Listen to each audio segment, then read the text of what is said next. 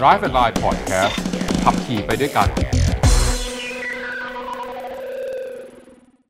สวัสดีครับ วันนี้พบกันอีกครั้งนะครับ กับเรื่องราวของรถยนต์ แล้วก็ต้องบอกว่าพิเศษคือเป็นรถยนต์ที่ผมชอบซะด้วย ชอบเพราะอะไรเพราะว่าจริงๆแล้วรถยนต์เนี่ยมีอยู่ไม่กี่รุ่นไม่กี่ยี่ห้อที่ผมชอบ ชอบจริง ๆ คือชอบ Porsche ครับปอร์เช่เนี่ยชอบแบรนด์รุ่นไหนก็ได้ ยกเว้นที่ผมไม่ชอบนะ ที่บอกไม่ชอบคือด้วยเหตุผลส่วนตัว ไม่ชอบ Boxster กับไม่ชอบ Macan นะนอกนั้นรุ่นอื่นก็โอเคอะส่วน อีกอันหนึ่งต้องบอกว่าเป็นแบรนด์ที่ชอบคือรถยนต์ Audi Audi เนี่ยผมไม่ชอบ Q ไม่ชอบตัว Q2 เพราะมันเล็กชอบที่สุดเนี่ยคือตัว R8 แต่ไม่ไหวเพราะมันแพง เพราะฉะนั้นเราก็ชอบตัวที่พอไหวอย่าง Audi TT หรือ Audi TT นั่นเอง Audi TT เนี่ยต้องบอกว่ารุ่นนี้เป็น generation ที่ 3 แล้ว โดย TT เนี่ยมีตั้งแต่รุ่นแรกมาตั้งแต่ปี 2004 แล้วก็มาเปลี่ยนในรุ่นที่รุ่นที่2เนี่ยในช่วงประมาณปี 2006-2007 ประมาณนี้ แล้วก็รุ่นตัวล่าสุดเนี่ยมาเปลี่ยนเอาตั้งแต่ในช่วงปี 2014โดย 13-14 โดยประมาณ ก็ยังคงเป็นรถที่มีดีไซน์ไม่เอา มีดีไซน์ไม่หมอว่าไม่เชยไม่โบราณนะครับ ดูเมื่อไหร่ก็ดูลงตัว โดยเจ้าของ Audi TT เนี่ยมันมี ด้วยกันหลากหลาย มีตั้งแต่ TT Coupe ตัว Coupe ก็จะเป็นรถแบบสปอร์ต Coupe 2บวก2ตัว Roadster Roadster ก็เป็นหลังคาเปิดประทุน 2 ที่นั่ง แล้วก็ตัว Coupe ที่เป็น TTS เพราะนั้นวันนี้จะมาเล่าเรื่องของ TT Roadster ให้ฟังครับ ไม่เคยคิดว่าจะชอบนะ แต่ว่าในตัวใหม่เนี่ยมันทำให้ผมมีความรู้สึกเออก็มันก็เข้าท่าดีเหมือนกันนะเริ่มจากอย่างแรกครับ Audi TT Roadster 45 TFSI Quattro S Line ราคา 3 5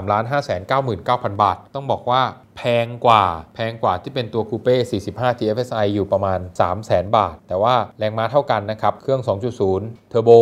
230 แรงม้านนี้เป็นเป็นตัวเลขที่ต้องบอกว่าเท่ากันนะครับในตัวของสมรรถนะ แล้วก็คนที่ถามถึงอัตราเร่งการขับสนุกของ Audi TT นี่ต้องบอกว่ารับประกันได้ไม่มีผิดหวังแน่นอน ในตัวของอัตราเร่ง 0 ถึง 100 กิโลเมตรต่อชั่วโมงเนี่ยนะครับใช้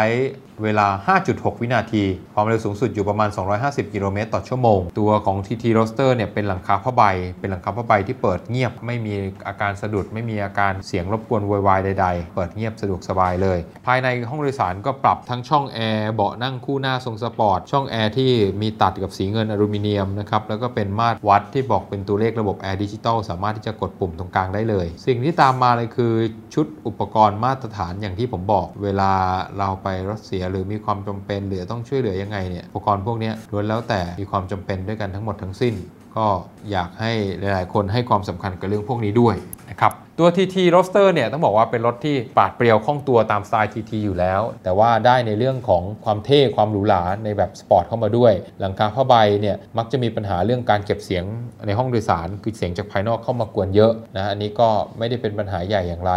คือในตัวของ TT Roadster เนี่ยต้องบอกว่า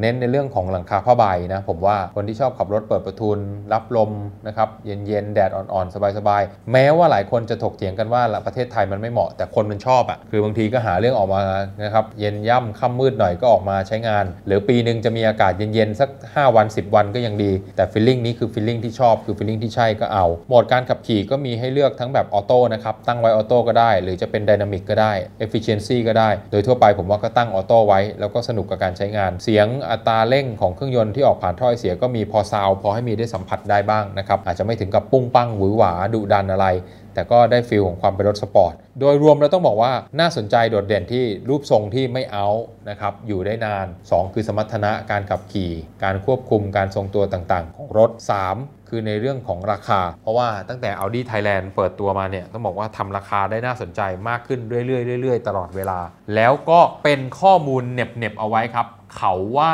รุ่นนี้จะเป็น TT รุ่นสุดท้ายนะครับ ที่จะใช้เครื่องยนต์ ถ้าหลังจากรุ่นนี้ไป Audi TT ยังมีอยู่ จะเป็น TT ที่ใช้